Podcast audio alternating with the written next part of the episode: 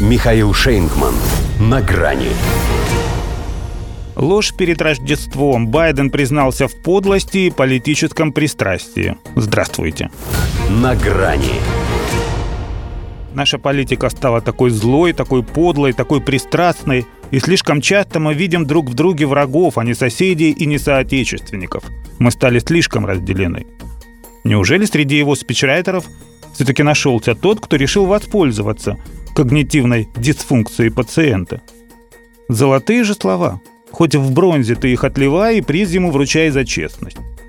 Вот только от автора термина «полуфашизм» в отношении 70 миллионов американцев это прозвучало так же нелепо, как если бы исполнение Нагорной проповеди доверили Понтию Пилату. Так у того, кроме белой одежды с кровавым подбоем, реальная власть была. И голова всего лишь болела. Этому-то она чаще всего отказывает. Впрочем, сейчас даже у него обошлось без ляпов и оговорок. Праздник все-таки. Вот составители текста и постарались исключить из рождественского обращения Джо Байдена к нации слова, способные создать у него трудности артикуляции. В том числе и слово «извините».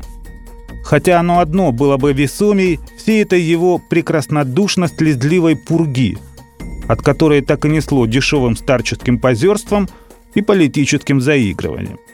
А ведь мог в качестве доказательства своей искренности прямо на лужайке у Белого дома сжечь все эти 800 страниц доноса, что накропали демократы Конгресса на Дональда Трампа, требуя открыть против него сразу четыре уголовных дела за тот самый штурм Капитолия. Сделал бы так и объявил бы о начале политической борьбы с чистого листа, по всем правилам. Не потому, что Трамп безгрешен, а потому что травят его не за грехи, а все за те же 70 миллионов, которые пусть уже скорее гипотетически, но все еще могут его поддержать на следующих президентских выборах. Джозефу потому и написали такой спич, чтобы создалось ощущение, будто и для него важнее всего погода в доме. И не только в белом. Белым здесь не сегодня, а станет все.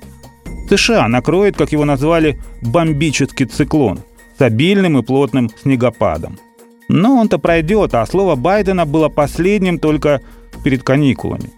Я надеюсь, что этот праздничный период истощит яд, который заразил нашу политику и настроил нас друг против друга. Сказал источник этого яда и опять разделил людей на два лагеря. Наивные, услышав такое, себя ущипнули, чтобы убедиться, что это не сон. Сообразительные плюнули в телевизор, полагая, что лучше бы они спали не пришлось бы отмывать экран. Да, говорил он, если что, только о внутренних делах.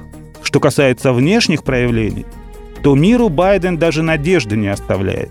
Его и дальше будут травить ядом такой злой и подлой американской политики.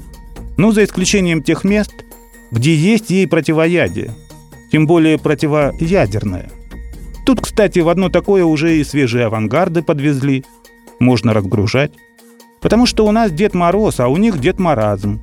Поэтому у нас рождественская сказка, а у него лишь ложь перед Рождеством. До свидания. На грани с Михаилом Шейнгманом.